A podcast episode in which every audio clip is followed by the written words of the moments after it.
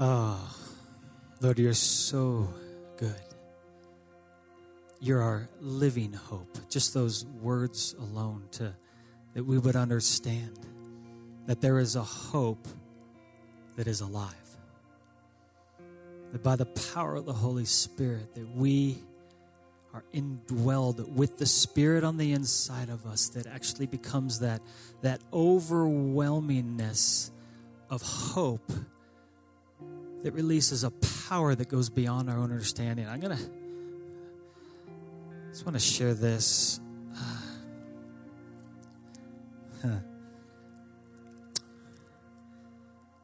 Listen to these words. It says, May the God of hope, may he fill you with all joy and with peace as you trust in him, so that you may overflow with hope by the, and here's the thing we overflow with hope, but catch this last part it's by the power of the Holy Spirit. It's by the power of the Holy Spirit. Father, I pray for a spirit of wisdom and revelation to understand and know this power, this all surpassing power. Just, it says this Just going to take you through a few things and then we're going to move on. But I, I, just feel like there's something important that we need to grasp right now. Pastor Zach, he's going to be sharing a little bit about, about the power, but that we would understand this power that we actually have and that we can walk in. There is a power that goes beyond our understanding. And, and I believe the church has been dead in this power. And, and it's about to be awakened it's about to be awakened in the church. It's this power, it's it's in Ephesians it talks about it. It's where that where where Paul says it's give us that spirit of wisdom and revelation so that we may know him better. It goes on to say though, it's this it says uh, that he's called us it's the riches of his glorious inheritance in the saints and his incomparably great power for us who believe The question is, is do we believe in Jesus that there is actually a power that when he's at the right hand of the Father, he says, There's a reason why I'm sending the Holy Spirit. I, I, I was just I was reading something the other day. I was just talking about it this morning, and and uh, the the disciples, and this just this caught me as I was reading this, and, and I, to understand this, the disciples were with Jesus for three years. They were walking with Jesus. Jesus dies on the cross. He comes back for 40 days. He is kind of in and out, but he is with them and he is teaching them things. And this is the resurrection, the resurrected Christ. Do you think, well, if I if I was with the resurrected Christ for 40 days, you would you would have power, right? You would walk in that power. If I was with him for 3 years, I would walk in that power. Jesus said, "No, just because you've been with me, just because you've walked with me, even in these last 40 days, you're not prepared. But he says, wait until the Holy Spirit comes upon you.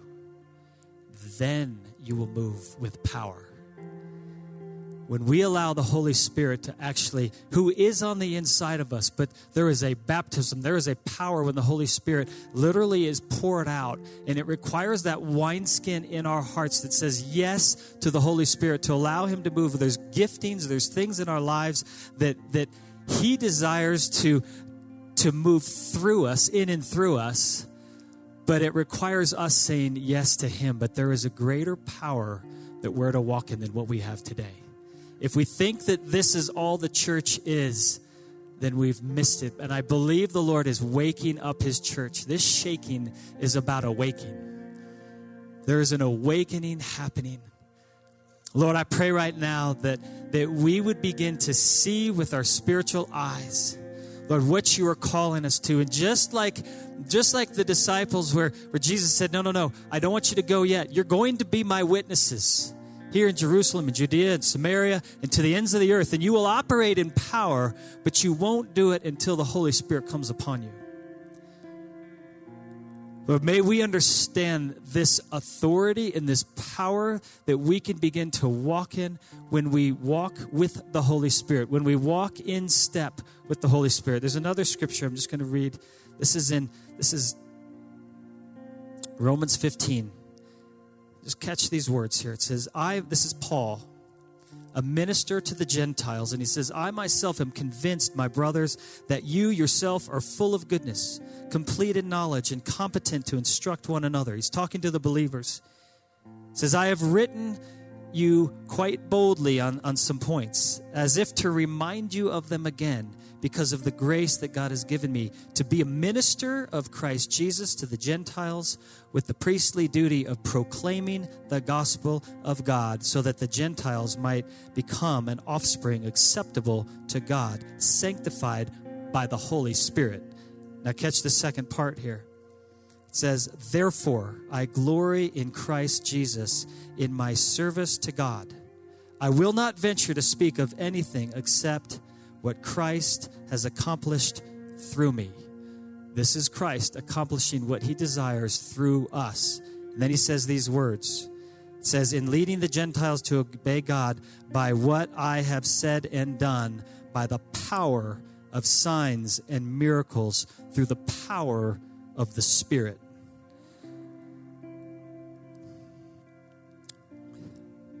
Lord, we have seen the church and operated as a church through our own eyes and in a wineskin that is actually void of the power of the Holy Spirit. It's a wineskin that is old and it is brittle and it, it, it is not that flexible, pliable wineskin that you require that you can actually pour your spirit into. Lord, I pray for the oil of the Spirit to begin to be poured out, that you would recondition, that you would make new what's been old, that you would, those brittle areas in our lives, the, the things that we have set where we'd said, God, you're going to operate here and you're going to operate in my box. Where we say, destroy those boxes. Create the new wineskins in us that we can operate actually with the power of the Holy Spirit, that we would be a church that is no longer known as a church for good teachings, for, for great worship, for big buildings, for, for lights and for shows and for how we can put things out on Facebook and, and promote things so well, but we would be a church known for the power of the Holy Spirit, by the signs and the miracles that cannot be done by man, but is done through man by the power of the Holy Spirit.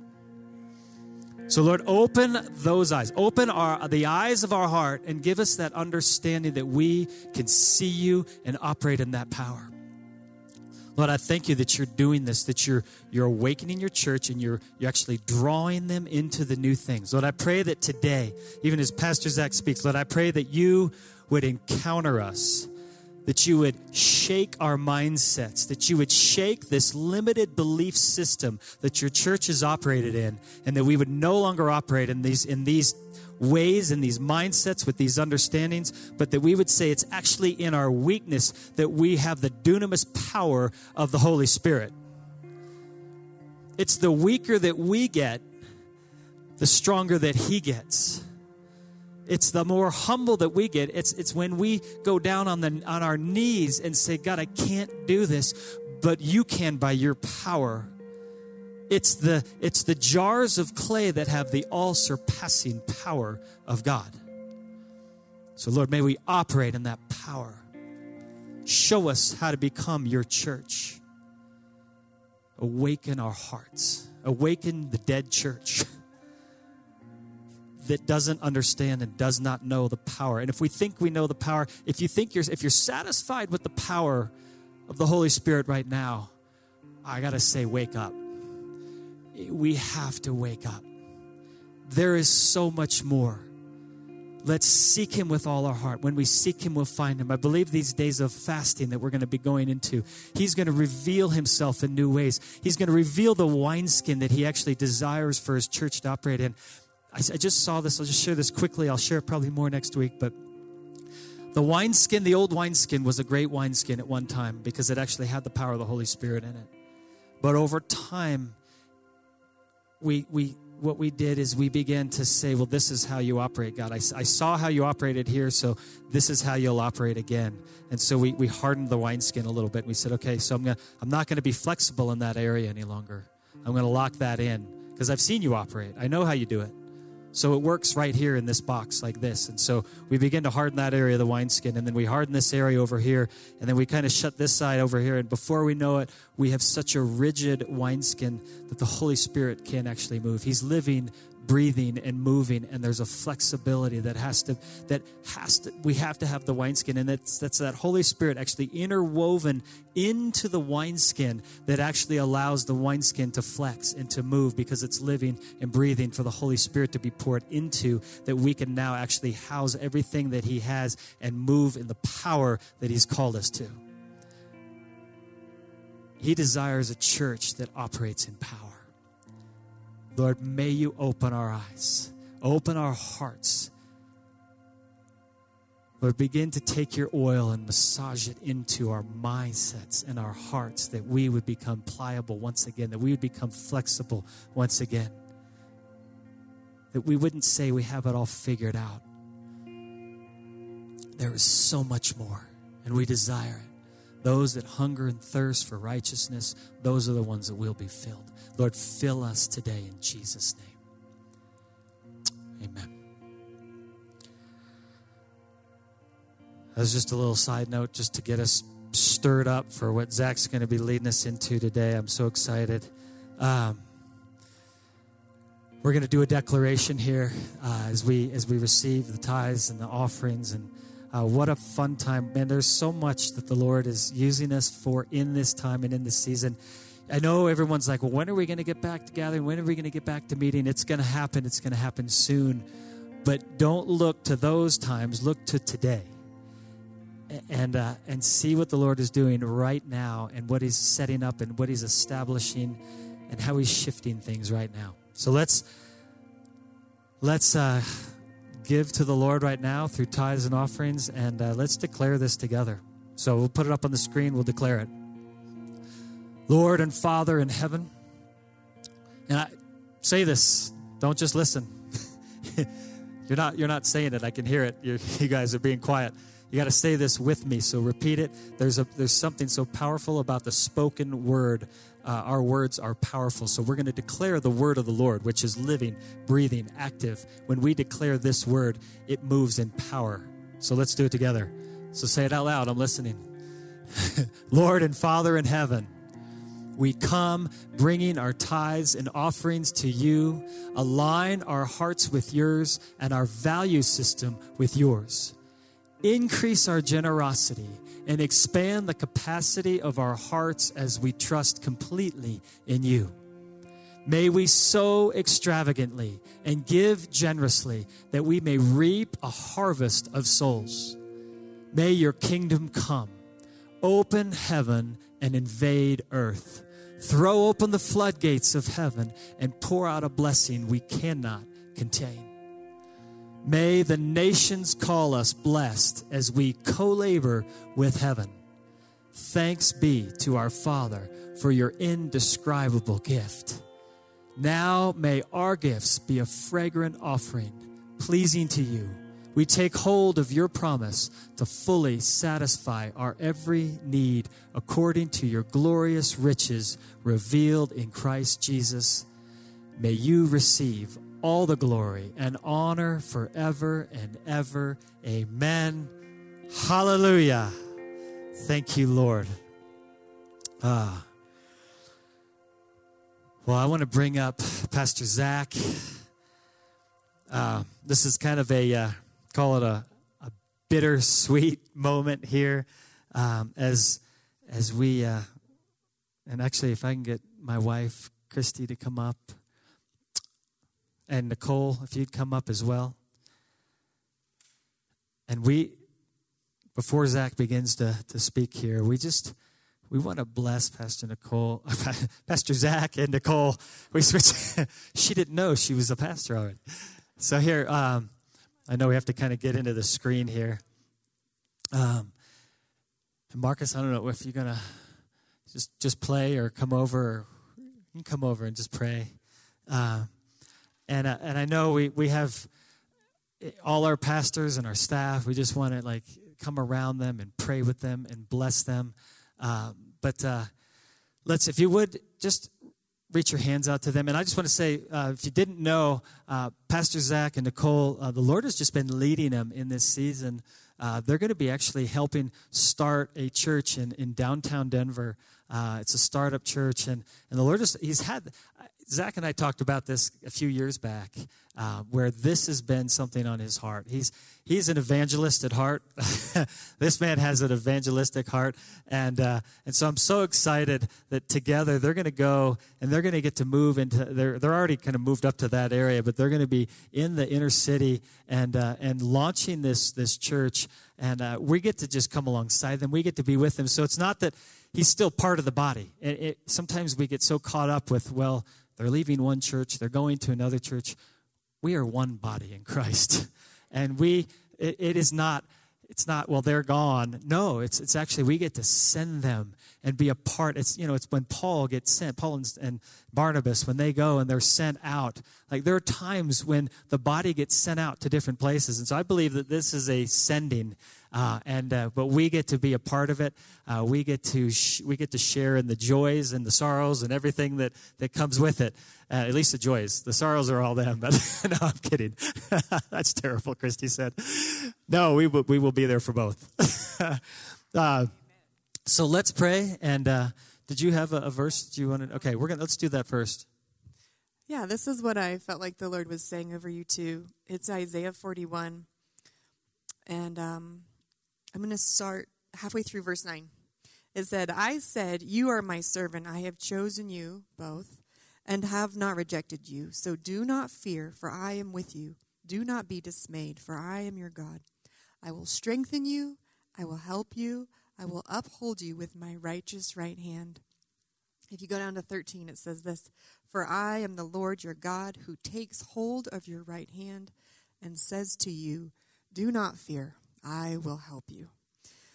So that's what I feel for you. That's what I feel like the Lord's saying over you. I don't know if it comes at a point where there, I'm sure there's questions and concerns that we all have that. We're all human. You guys are human too. but I just feel like the Lord's making that promise over you publicly right now. Did you want to pray? You want me to start praying? So, Lord, we thank you for Zach and I thank you for Nicole. And I just thank you for um, how they've walked out their obedient life, walking with you, hearing your voice um, making course corrections along the way, just like we all do, um, being humble and coming alongside others, um, letting other people rise up under them, and, and teaching people how to lead, students how to lead, um, and just using their voices, both of them just individual voices and then a voice that they have together. Lord, we bless them right now as they step into this new season.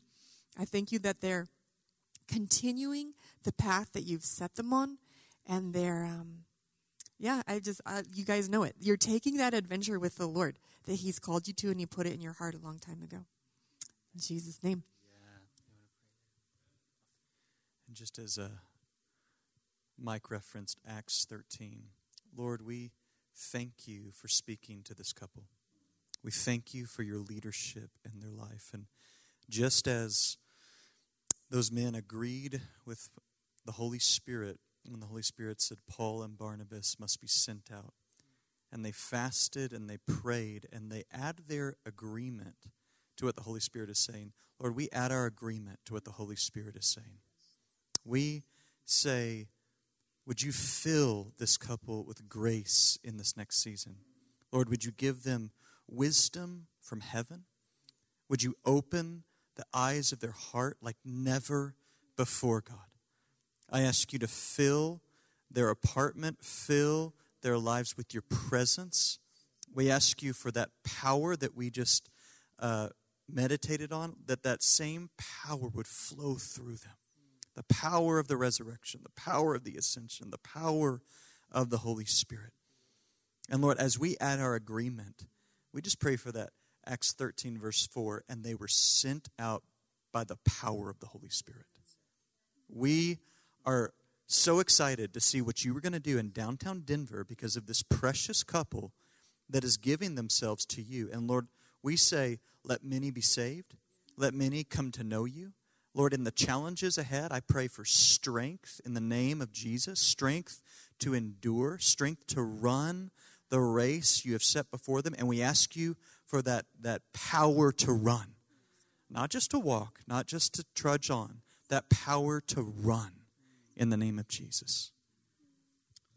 And Lord, I just thank you for this amazing couple that we have get to we we had the opportunity, and we're so honored just to uh, to walk with them over these past six, seven, eight years, and uh, and just to see Pastor Zach come from just a, a, a young youth who who who just caught the heart of God and and began to just press in. And Lord, I thank you.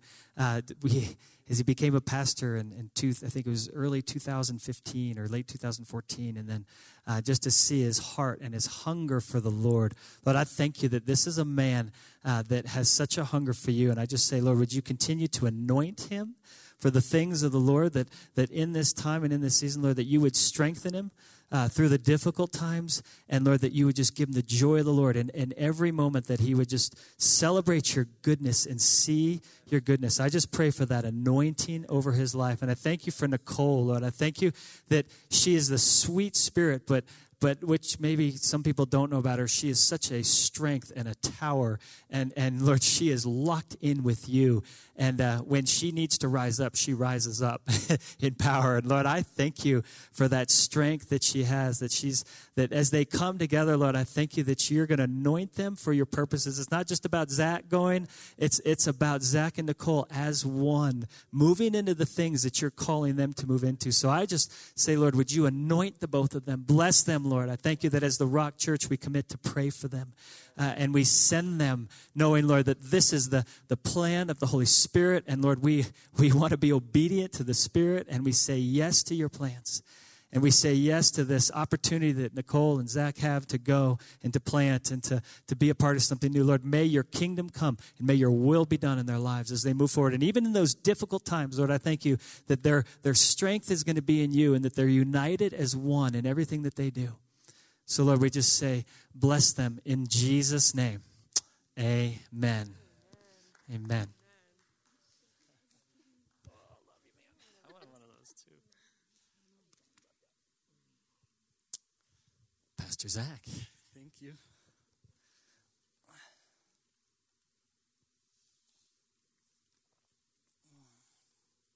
All right. Good morning, everybody. Thank you for joining us today. Um,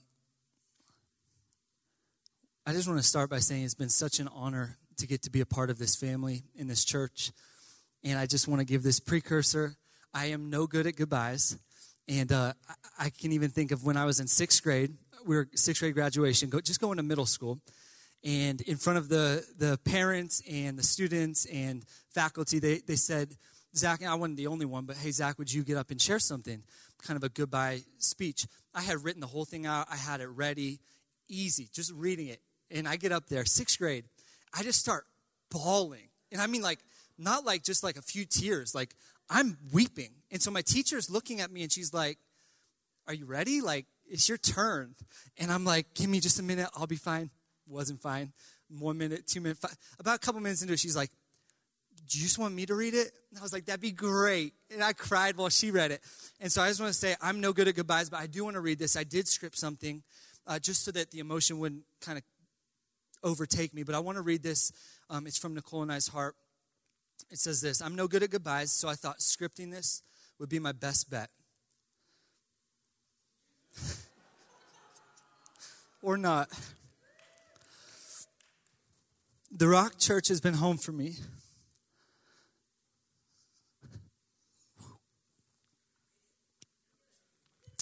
The Rock Church has been home for me for the last eight plus years. I came in as a long haired, headed down the wrong road teenager. 19 years old, anxious, lost, curious. The Rock Church introduced me to Jesus. October 10th, 2011, I gave my life to the Lord, and He changed my life. Jesus was the missing piece I'd been searching for. Jesus gave me a hope and a future. Then the Rock Church pushed me out of my comfort zone. June 25th, 2012, I went on my first mission trip to Belize. Nervous, unsure, and uncertain. I was 19 years old. I got to experience what being a follower of Jesus really meant. People, as well as myself, were impacted by our going. Then the Rock Church challenged me to be all God made me to be. November 18th, 2012, I preached my first message. Timid, shaky, and scared to death. I was 20 years old. It started something inside of me. Then the Rock Church took a chance on me. September 1st, 2013, they offered me my first real world adult job. Exuberant and hopeful, I was 21 years old.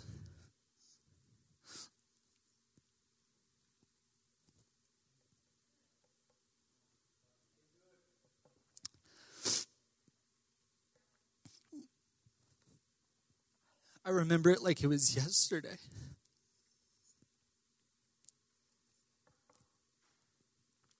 I raced home and told my parents, and it was as if I had won the lottery. Then the Rock Church saw the calling on my life. March 8th, 2015, I became a pastor, called, chosen, commissioned. I was 23 years old.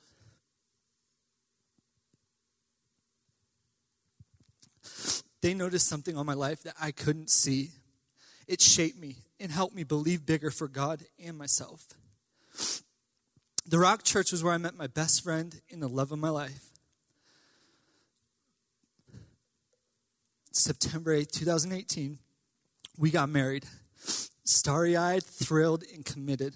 I was 26 years old. The worship intern and the youth pastor got married. Best decision of my life outside of accepting Jesus. And now the Rock Church is our launching pad. May 17th, 2020, Nicole and I are sent out to pursue the calling on our lives. Expectant, trusting, and sent.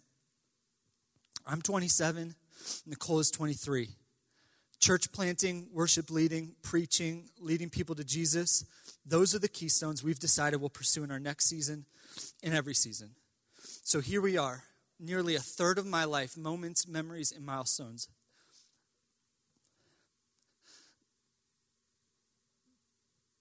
Made right here in this place with these people.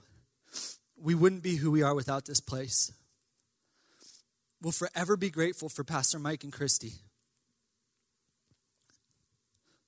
You two and your family have provided leadership and support that have helped us establish a healthy foundation for our marriage. We'll forever be grateful for Pastor JR and Yvonne. You two are not only leaders to us, but dear friends. JR,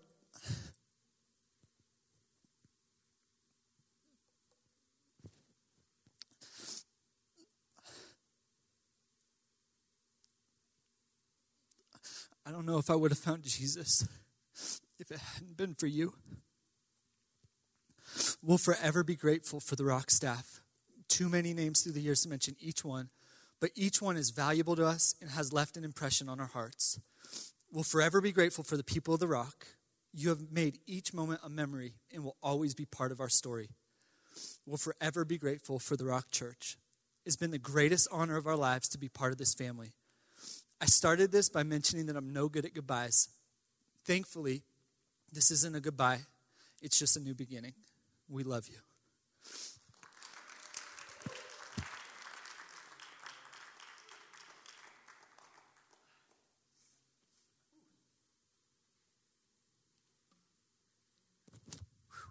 All right. Here we go. Now to the message. Thank you guys for joining us. If you're watching, maybe it's rockchurch.org slash live, maybe it's Facebook. We're so glad that you're here.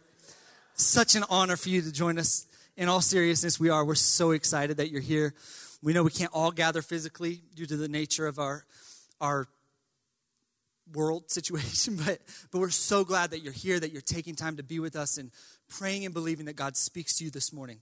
I'm super excited to share. I've got a message. If you've got your Bible, what I want you to do is open to Luke chapter 10. Uh, Luke chapter 10 is where we'll be spending the majority of our time together this morning. And while you're flipping there, I'm going to reference two other verses outside of Luke 10 that'll help us as foundational truths as we dive into our content this morning. The first verse I'm going to read, the first foundational statement I want to read, is in Matthew chapter 28, and it's verses 18 through 20. Then Jesus came close to them, and he said, All the authority of the universe has been given to me. Now, wherever you go, make disciples of all nations, baptizing them in the name of the Father, the Son, and the Holy Spirit, and teach them to faithfully follow all that I have commanded you, and never forget that I am with you every day, even to the completion of this age. The second verse is in John chapter 14, verse 12. Again, Jesus talking. He says, I tell you the truth. Anyone who believes in me will do the same works I have done, and even greater works, because I am going to be with the Father. That verse where Jesus says you'll do even greater works makes me think of when I was in uh, middle school and high school. I would religiously watch Sports Center. I mean, like religiously. Didn't love movies, didn't love TV shows, but I loved Sports Center. And one of my favorite uh, segments in the Sports Center show was that at the end of the week, for the last 10 minutes of the episode, they would, they would show this segment they called Top 10 Plays of the Week. And um, as I'm reading this verse, I love this. So, so, what would happen as a kid is you'd watch play number 10, and it'd be awesome, like a great dunk. Then you watch play number nine, a little bit better. Then play number eight, another step up. Play number seven, six, five, four, three. And you're just kind of getting amped up as the plays go better and better and better and better. Now, as I read this verse in John chapter 14, what I hear Jesus saying out of humility, he's saying, hey, yeah, you're gonna do the same things I'm doing, but you're gonna do even greater things. Like, I may come in at two, you're coming in at one. I may come at six, you're coming in at five. Jesus is saying, because I'm going to the Father, you're gonna do even greater things. The two foundational thoughts I want us to have this morning as we dive into this subject is this two thoughts. He's sending us out and we'll do great things. These are just foundational truths as followers of Jesus, maybe been saved a day or a decade or 50 years. No matter what stage of your Christian walk you're in, the promises are true. These two things, He's sending you out and will do great things. Let's pray as we get into the message. Jesus, we're so grateful that we get to spend these moments together. God, we just want to have grateful hearts, even this morning, that although it may be digitally, God, we're still able to connect, gather, worship, and receive a word from you. Lord, I thank you that if this whole thing went down 30, 40 years ago, it would have been really, really difficult to, to do this. But I'm so grateful by the power of technology and, and digital, we're able to come together together around the word. Lord, we pray that you would use these moments, you would speak to our hearts. In Jesus' name, amen. Hope you have your coffee. Maybe you're on cup number two. Hey, I've got a question. How are you at following instructions? Like, I want to know how good are you at following instructions? And uh, let's take it a step further. Just go ahead and close your eyes. Come on, right there in your living room, on your couch, maybe on your back porch, on the patio, wherever you are. Close your eyes. Now, I want you to picture your middle school self. I'm talking middle school Zach, middle school Andrew, middle school Nicole, middle school JR. Think of your middle school self, okay? Teacher comes to you, gives you this assignment. It's got so many instructions, you don't even know where to start. Were you the type of kid in middle school that would read each and every instruction before beginning? Or were you the kind of middle schooler who was like, skim it, I'll start? I really think there are just, there are two types of people, okay? There is the skim and scurry, which means you just skim instructions and you go. And then there's the stay and study. You know, you've got two types of people. You, you either you either read it and just go, or you you really like study it you stay, and then you begin. My wife and I are polar opposites in this. I am the type of person that I just skim the instructions and I'll just go. Like, oh, I've got it. Recently, I was building this little, um, I don't know, it's like a like a bar cart type of thing. I was building it and I had skimmed the instructions and uh, and then I was like, oh, I've got it. So I just start putting it together. And uh, I'm putting it together. All of a sudden, it's finished, or I thought, and, and I had completely messed up two instructions, just completely flipped them. And it, it somewhat ruined the whole project. It should have been able to be reversible, but I stripped some screws in doing it. And, um, and now it's sort of irreversible. But I, I just, I kind of skim. Same thing goes in baking. In baking, it's the exact same thing. Nicole, my wife, excellent baker, follows every instruction and ingredient to the T. Meanwhile, I'm just like, oh, it needs flour. Let's throw some in. Oh, it needs water. Throw more of that in. Oh, it needs eggs. Let's put two. You know, I, that's just, for instance, recently she was like, hey, babe, I know you're not the best baker, but I got a, it's like a bag, like a box of cookies. Real easy. Like three instructions, put it all together. It's already mixed. Like just add a couple things, you'll be good to go. I was like, yeah, I got it, babe. I'm good. So I get in, I, and, and this is so, I just, I literally took the butter that I was supposed to melt if I had read the instructions and just threw it in the batter. And I start mixing it. And I was like, babe, I don't think this thing is working. Like, it's just not, what do I, what, like, what? she said, did you not melt, you, you didn't melt the butter? Like, come on, that's the most obvious thing in the world. And I, I look at baking and I blame baking. I say baking's just temperamental. Like it's just it's moody. Like sometimes it works and they're great, and sometimes it's it's awful. Like it's just it's baking's fault. But Nicole would say that it's your fault that you haven't read the ingredients, you haven't read the instructions. If you did what it told you to do, you would get what you were supposed to get. And as we journey into Luke chapter 10 this morning, I believe Jesus, this is going to be six points. It won't be long, but just six points, six key ingredients or instructions that Jesus gives us as he sends us out. Let's get started. Point number one it begins and ends with Jesus. Where we find ourselves in Luke chapter 10, um, if you're new to this setting, maybe you're just scrolling through Facebook and you found this video, I just want to encourage you that we believe that Jesus was a real, living, breathing human being. He's not just some God that we just make fairy tales up in folklore and they've been passed decade after decade, generation. That's not what we believe. We believe the story that we're about to read about in Luke chapter 10 actually took place. That Dr. Luke was a real living doctor and he recorded his account of what happened in Jesus' life and that's what we're about to read. And in this story, Jesus has gathered 72 followers, 72 people that just said, Hey, I'm to follow you, Jesus. I'm to give my life to doing what you tell me to do.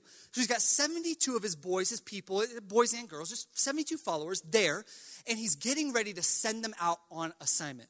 And what we've got here in Luke chapter 10 is sort of like a coach giving a pep talk to his team. Just getting ready to send them out. Hey, these are some real important things that you ought to remember when you go out. The first thing I want us to write down, point number one, hope you have a journal and a pen. Uh, point number one, it begins and ends with Jesus. This is the first thing we got to know in this story is that G- it begins and ends with Jesus. Even just the story, it starts with all of these 72 people there with Jesus. Now, in the middle, they're going to go out and do the things he told them to do.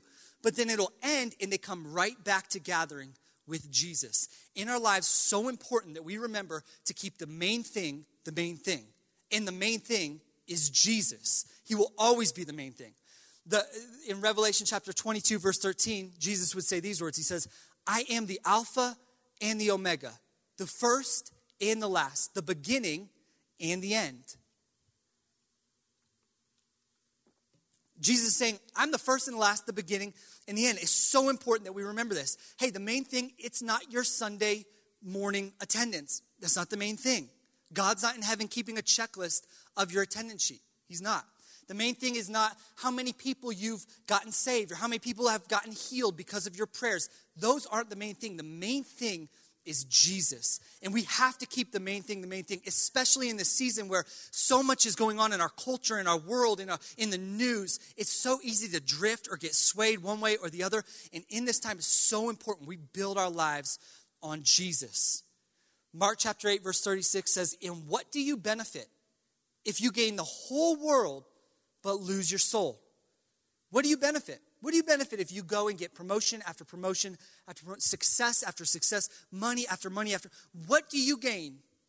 If what do you benefit if you gain the whole world but you lose your soul? Jesus wants us to know that hey, whatever we accrue or don't accrue, keep him first. Keep him the main thing. In Matthew chapter 6 verse 33 it would say, "Seek first the kingdom of God, and everything else will be added unto you." Like put Jesus first everything else will play out. It's like dominoes. When we put Jesus first, it's like knocking over one domino. That's just all I need is the first domino, and it's a chain reaction. When we put the main thing, keep him there, everything else follows. Point number one, it begins and ends with Jesus. The second thing we see in this, point number two, is that the Father's business is booming. The Father's business is booming. I love how Jesus begins this conversation. Remember, 72 people, it's a pep talk. These are the first words or the first lines that come out of his mouth. It says this The harvest is great, but the workers are few.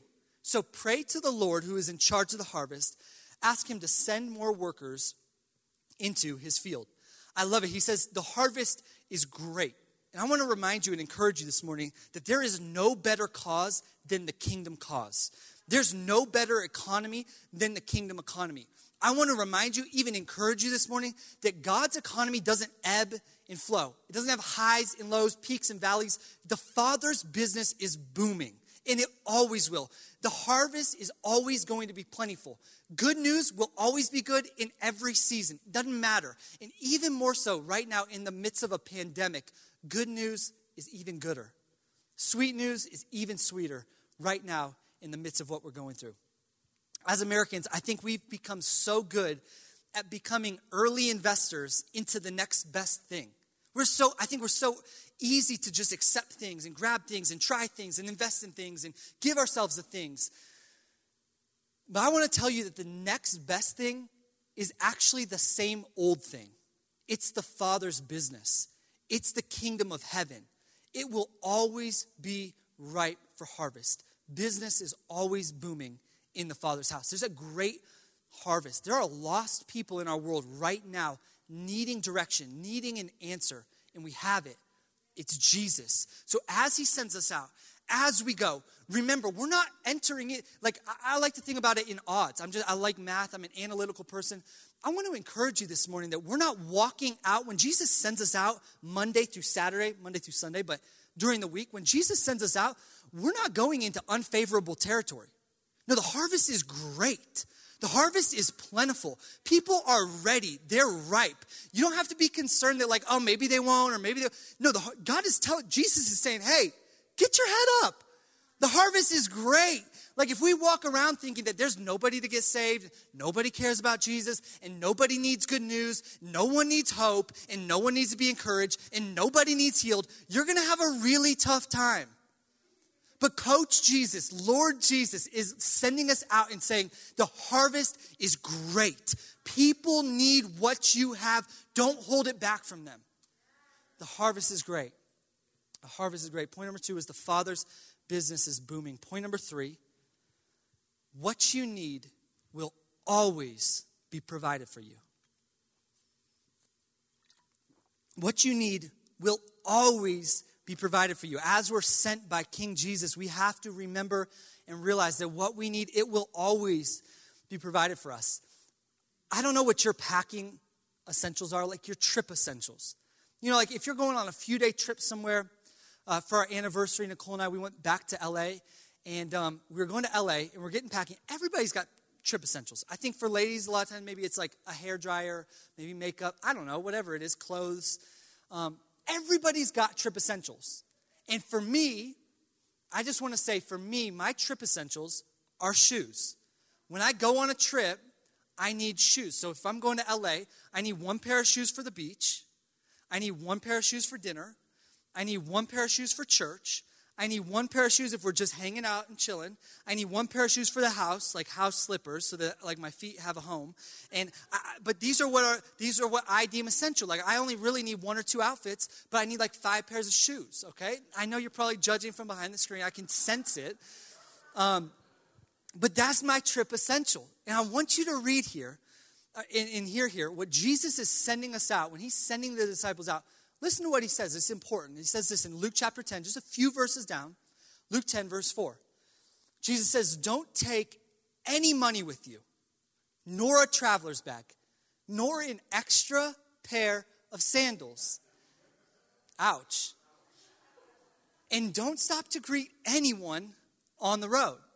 Now, it's interesting. If you're reading this in context, you may just skim over this, like, okay, I won't bring money, a bag, or sandals. Like, what's the big deal? But if you stop and pause and you read this, this is key. This is essential. Jesus is trying to instill into them faith that He will provide everything they need.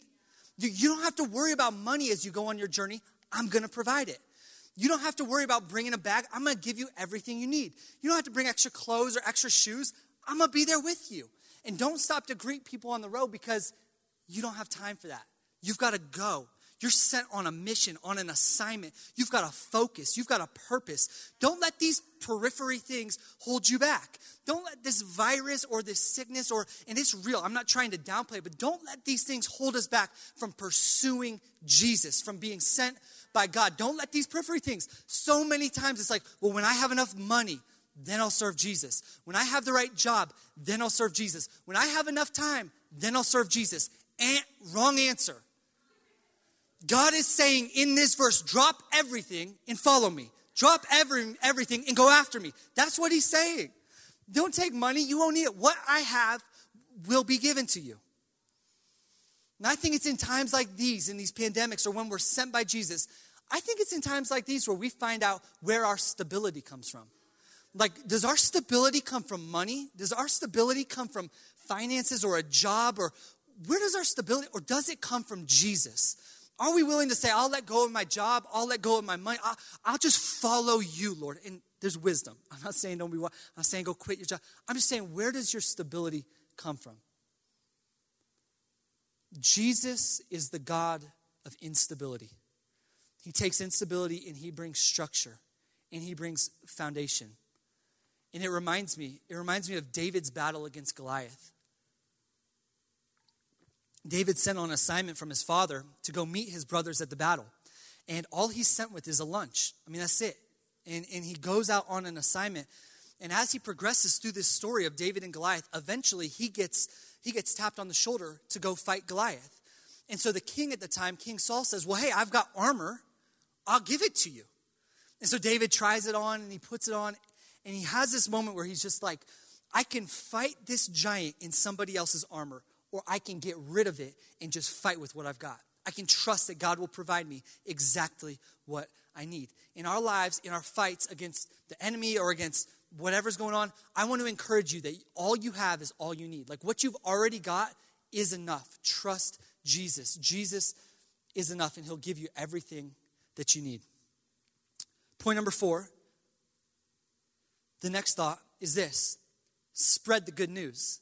Real simple, but just as he sends us, spread the good news on Monday through Saturday when you're working, when you're with family, when you're with, spread the good news.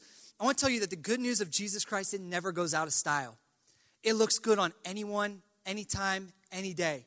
Check this out in Luke chapter 10, verse 9. Jesus says, Heal the sick and tell them the kingdom of heaven is near you now. The kingdom of heaven is near you now. I love this thought. I love that Jesus says, Heal the sick and tell them this. This is the proclamation, the message I want you to proclaim. It's that the kingdom of heaven is near you now. One of the greatest moments in my life, I shared about some mission trips I went to in Belize. I've been on mission trips to India. Mission trips to me are just amazing. It's just an opportunity to go out and basically do this to go out and spread the word, to heal the sick, to, to be who Jesus called us to be. But the unfortunate reality is that some people go on mission trips acting like they're vacation trips. They go on these trips overseas or to Belize or to India, and they treat them like they're vacation trips. But here's the definition of mission mission is an important assignment to be carried out and completed. An important assignment to be carried out and completed. Jesus is saying, hey, you're not just going out on a vacation, like, you're going out on mission. These couple months that we've had in quarantine or lockdown where it just looks different, this is not a vacation, this is a mission. And I think that it's a seed sowing season, a season for you to begin sowing seed in the surface, in the soil of people's hearts, to spread the good news, to spread the gospel, to tell people Jesus is good. Like in the midst of a lot of badness and, and, and hardness, God is good.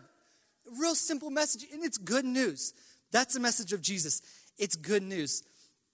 It seems like the question I keep hearing, like in the media and the news, is like, it's all about nearness. Like, how near are we?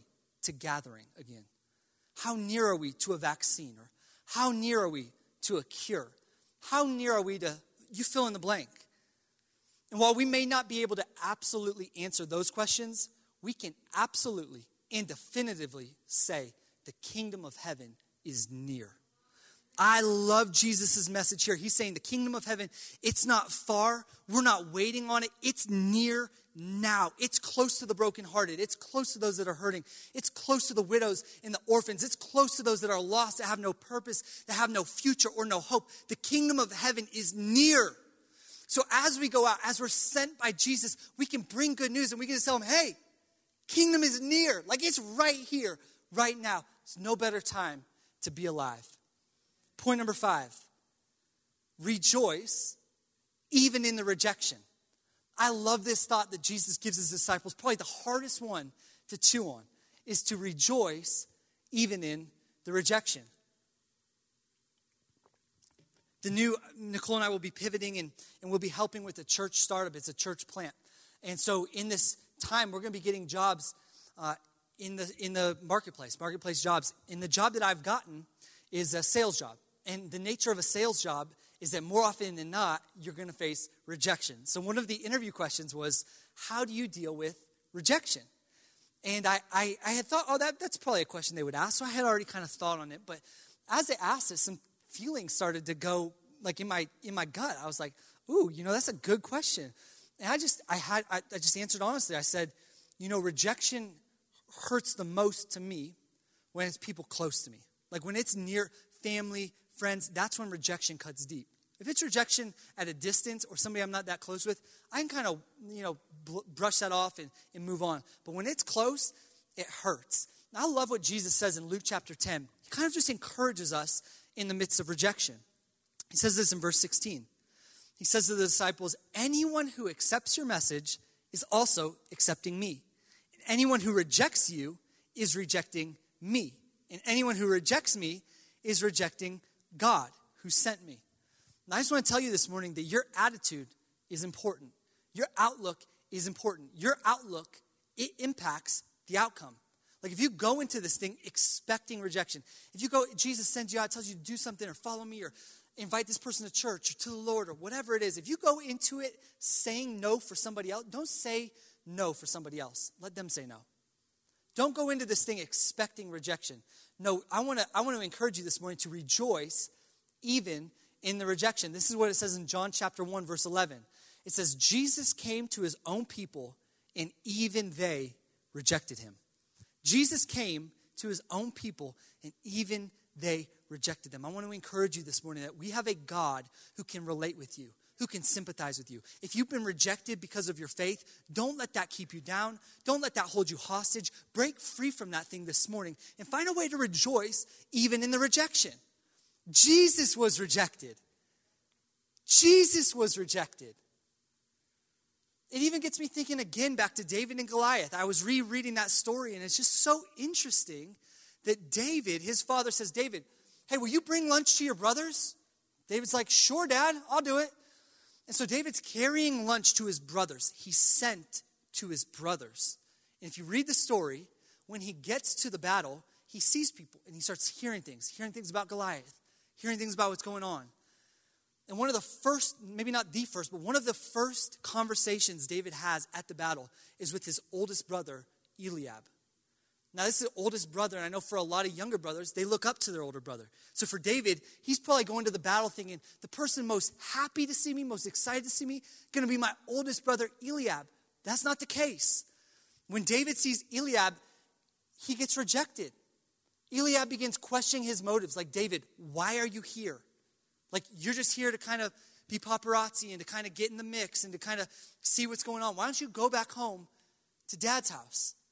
David was faced with rejection even from his brother, even from the person he probably looked up to the most. Jesus was rejected even by his own people. You know, the truth is that those you most expect to receive you might, in fact, be the ones who reject you. The people that you think, oh, they'll receive the message or they'll receive the invitation, they may be the ones to reject you. And we have to have thick enough skin to say, that won't stop me from advancing the kingdom.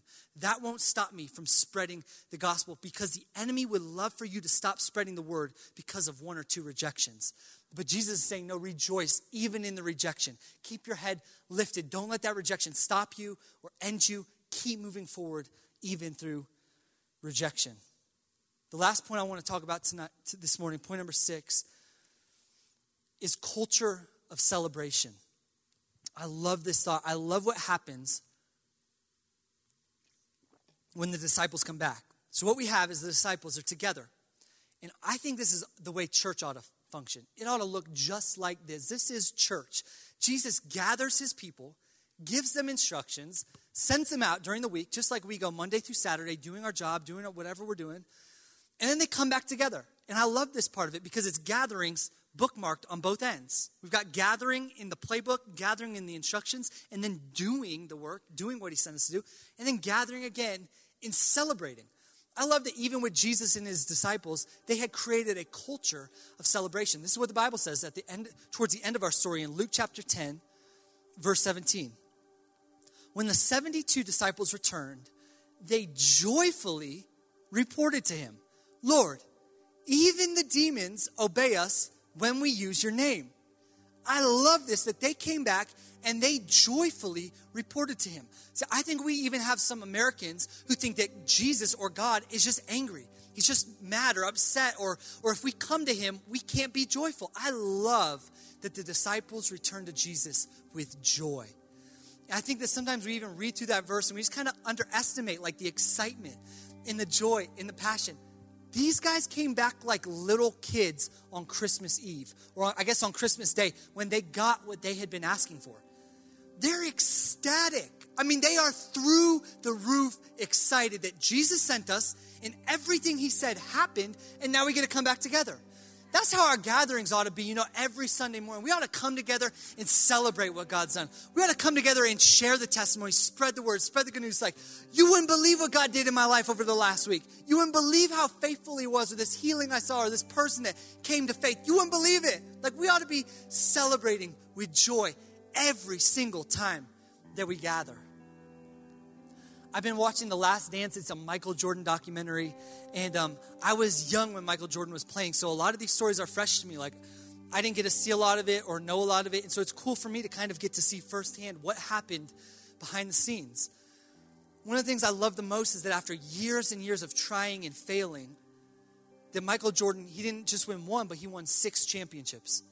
One of the coolest moments to me is that after struggling and losing and struggling and losing and struggling and losing, when they first won that very first championship, the game ends and he is jumping in the air. They throw the ball. People are ripping off their uniforms. They're running to the back to the locker room and they are having an absolute party. I'm talking they're shaking bottles of champagne and spraying them everywhere and yelling and dancing and screaming and hollering. There's so much excitement in their hearts because of what just happened. I think for us as followers of Jesus, we ought to have that same culture of celebration when we gather. We ought to come together with so much joy and happiness and excitement in our hearts because God is faithful, because God did exactly what He said He would do, because God came through just like we knew He would, just like He said He would, just like He promised to in Revelation chapter 20 or chapter 12 verse 11 we're just going to wrap up right here. Revelation 12 verse 11 it says and they have overcome him by the blood of the lamb and by the word of their testimony. They've overcome him by the blood of the lamb and by the word of their testimony by that culture of celebration by that by that sharing of the story. That's how they overcome. What is god saying there God's saying, What you celebrate, I will replicate. Like what you celebrate, I will multiply. God's saying, if you just share the story, all, all it takes is sharing the testimony of God's faithfulness, the testimony of God's goodness, the testimony of how God came through to me. It just takes that testimony to free somebody else. That's it. God's saying, if you will celebrate it, I will replicate it. We know this is true. Think about if you've got young kids or you've raised kids, or for Nicole and I, no kids yet, but we've got a dog even with a six month old golden retriever. It's amazing how what we celebrate gets replicated. I'm telling you, if we just give that dog a treat, he'll sit, he'll stay, he'll come, he'll go. All it takes is just a treat. And if we celebrate it, he'll do it again. And he'll do it again. And he'll do it again. I think that as a church, if we'll come together and we'll create a culture of celebration, we'll see God not just do one amazing thing, but we'll see him do amazing thing after amazing thing after amazing thing after amazing thing. And we'll get to the end of our lives and we'll be able to tell generation after generation about the faithfulness of our God. The story ends in, and as we close in Luke chapter 10, our story it finishes like this. The disciples obviously they're filled with joy and they're telling jesus about what happened. But then in verse 21 kind of as the story comes to a close it says at the same time jesus was filled with the joy of the holy spirit. And he said oh father jesus is praying here to god. He's having conversation with father god. He's filled with joy. He says oh father lord of heaven and earth thank you for hiding these things from those who think themselves wise and clever, and for revealing them to the childlike. Yes, Father, it pleased you for this to happen, or it pleased you to do it this way. What do we have here as the story in Luke 10 wraps up? They were sent with instruction. They went out and did exactly what he told them to do. They come back and gather and they're celebrating. The disciples are joyful. It says that Jesus is filled with joy from the Holy Spirit. And then we've got God the Father, who it says is pleased by what they've done. And as we're living our lives for an audience of one, for the pleasure of Jesus, I want to tell you that it fills the Lord's heart for you to do his will, for you to obey his commands, for you to listen to his voice and to follow him and to trust him. That pleases the heart of our Heavenly Father. You know, as we close today, I want to remind you one more time of our first point. The first point today was that it begins and ends with Jesus. And as we close, I want to give you an opportunity. If you have never done so, or maybe it's been a long time and you've drifted off course, I want to give you an opportunity to give your life to Jesus. I know we're all gathering in separate places, in spaces, and rooms, but it's the same God, it's the same Spirit, it's the same Savior that wants to come and meet with you right now. So if that's you, I just want to close our eyes just for a moment, just pause. Let's allow Jesus to speak to our heart. If you feel God tugging on your heart, if you have this sense in your soul of a heavenly Father who's saying, Come back to me, I want to urge you to respond to that invitation this morning. The Bible says, Don't wait another day. Paul says, Today is the day of favor, today is the day of salvation.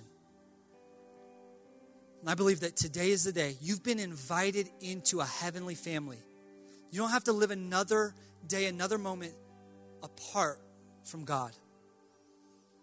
You don't have to spend another moment wondering and toiling over the question where do I go when this all ends? Like, where will I end up? No, by giving your heart, giving your life to Jesus, you'll have a heavenly home. So if that's you, I want you to repeat after me. Just say, Jesus, I give you my heart. I give you my soul. And today, Lord, I choose to follow you. I surrender my plans, I surrender my future, and I cling to your promises. Now, say I want to be a follower of Jesus. I want to follow you, Lord. I don't know what that looks like. I don't even fully know what that means. But I choose from this day forward to follow you. I give my heart, my soul to you. In Jesus' name, amen. Amen. Hey, if you made that decision today, we want to celebrate with you. We're so, so excited. If you're bold enough, even in the chat right now, maybe if you're on Facebook, just say saved or gave my life to the Lord or whatever it was. We'd be so excited to celebrate with you. We'd also appreciate it if you would email, if you made that decision, email family at therock.org. That would just give us an opportunity to get to follow up, to get you connected with our family, and help you take your next steps in being a follower of Jesus. Just again, it's family at therock.org. We love you guys so, so much. I'm going to invite Pastor Mike to come back up as he closes his service. Thank you so much for being a part of Nicole and I's story.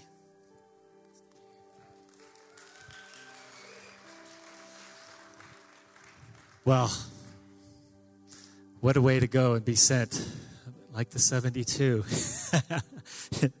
I, the Lord, it's so funny. The Lord had this on his heart, and we called me on, it was uh, Wednesday, And uh, I was like, I think this is on my heart. I'm like, Zach, this is amazing. Like it's, and it's, it ties into his story and where he's going and where we are with the church. And so I just pray that, that this just goes deep. There's a, the last part even of, of that, that story there. Um, it just says, uh, it, it, where is it here? I don't know your Bible as well as I know mine. Blessed are the eyes that see what you have seen. So he turns to his disciples in this, and I just feel like like blessed are the eyes that see what you have seen it says that the prophets and the kings they longed to see this and they didn't see it and they longed to hear this but they didn't get to hear it we are in a time where we get to see this and we get to hear it so i pray that this is that that our the eyes of our heart are open that we begin to see what the lord is doing that we see the miracles the signs of the miracles the power the demonstration of his work but the thing that we're so glad about and so grateful for is that, that we're written in the, the Lamb's book of life. And so, for those of you who just accepted Jesus, man, I just want to say we are so excited. That's the thing that excites us more than anything because healings and miraculous signs and wonders, they're amazing and it's, it's amazing to see the power of the Holy Spirit. But if it doesn't actually change our life, if there isn't a transformation, if it ends there, then we've missed it. And so it's that final step of saying, man, I want to be in the Lamb's book of life. I want to have this opportunity to live this life for eternity, live in that abundant life. Uh, I just want to say as we as we're now closing, uh, I, I, believe Pastor Ray they're putting up a, a link, and uh, if you want to receive prayer, uh, we would love to pray with you. There'll be a Zoom link. I think it'll be on Facebook and on the online church online. So you can go and just click on that, and you'll go into a Zoom room, and and then they'll uh, they'll pray with you privately, and um, and then also uh, we are just scrambling here. I just put together uh, another link if we can put it up here uh, for Zach and Nicole. And if if you have this, uh, you can just take a picture of it with your phone, and then um, the best thing you can just go to Zoom and uh, so we were we wanted to celebrate with them and after the service to go out and just you know connect with them and and uh, get to love on them and and obviously we can't do that all right now but so what we can do is we can do it by zoom and i believe zoom is up and running now fingers crossed hopefully please lord uh, but click on that the, the meeting id it's that 821 5461 3558 so in just a few minutes here uh, Zach and Nicole can get on there and just just you guys can love on them. Uh, tell them how amazing they are. Pray for them. Do all those awesome things. So uh, yeah, we just love this guy. We love Nicole, and uh, so blessed and so honored to just have have get to run together and now to send them uh, to do just amazing things. And so let's just let's just close in prayer here. Father, we thank you. Thank you for this amazing time, Lord. We thank you that you are stirring our hearts, Lord. You're bringing us into a new season, into new things. We're crossing the Jordan. And Lord, I thank you that even over these next few days as we as we pray and as we fast and as we seek you with all our heart, it says those when you seek me with all your heart, you will find me. So, Lord, I thank you that we're going to find you in new ways. We're going to understand you in new ways. Lord, I thank you uh, for this time that we have right now to together just even by by watching together and that we're one in spirit we're here and we're going after the things that you're calling us into. Lord i thank you again for zach and nicole. I just pray your blessing over them lord as they go. Pray your blessing over every person here who's watching right now online. And we just say lord would you bless them? Would you keep them? Would you just let your face shine upon them? Lord may this be a time where they rise where they shine. May the glory of the Lord rise upon them. In Jesus' name, amen. God bless you. We love you. Have an amazing day, and we'll see you soon.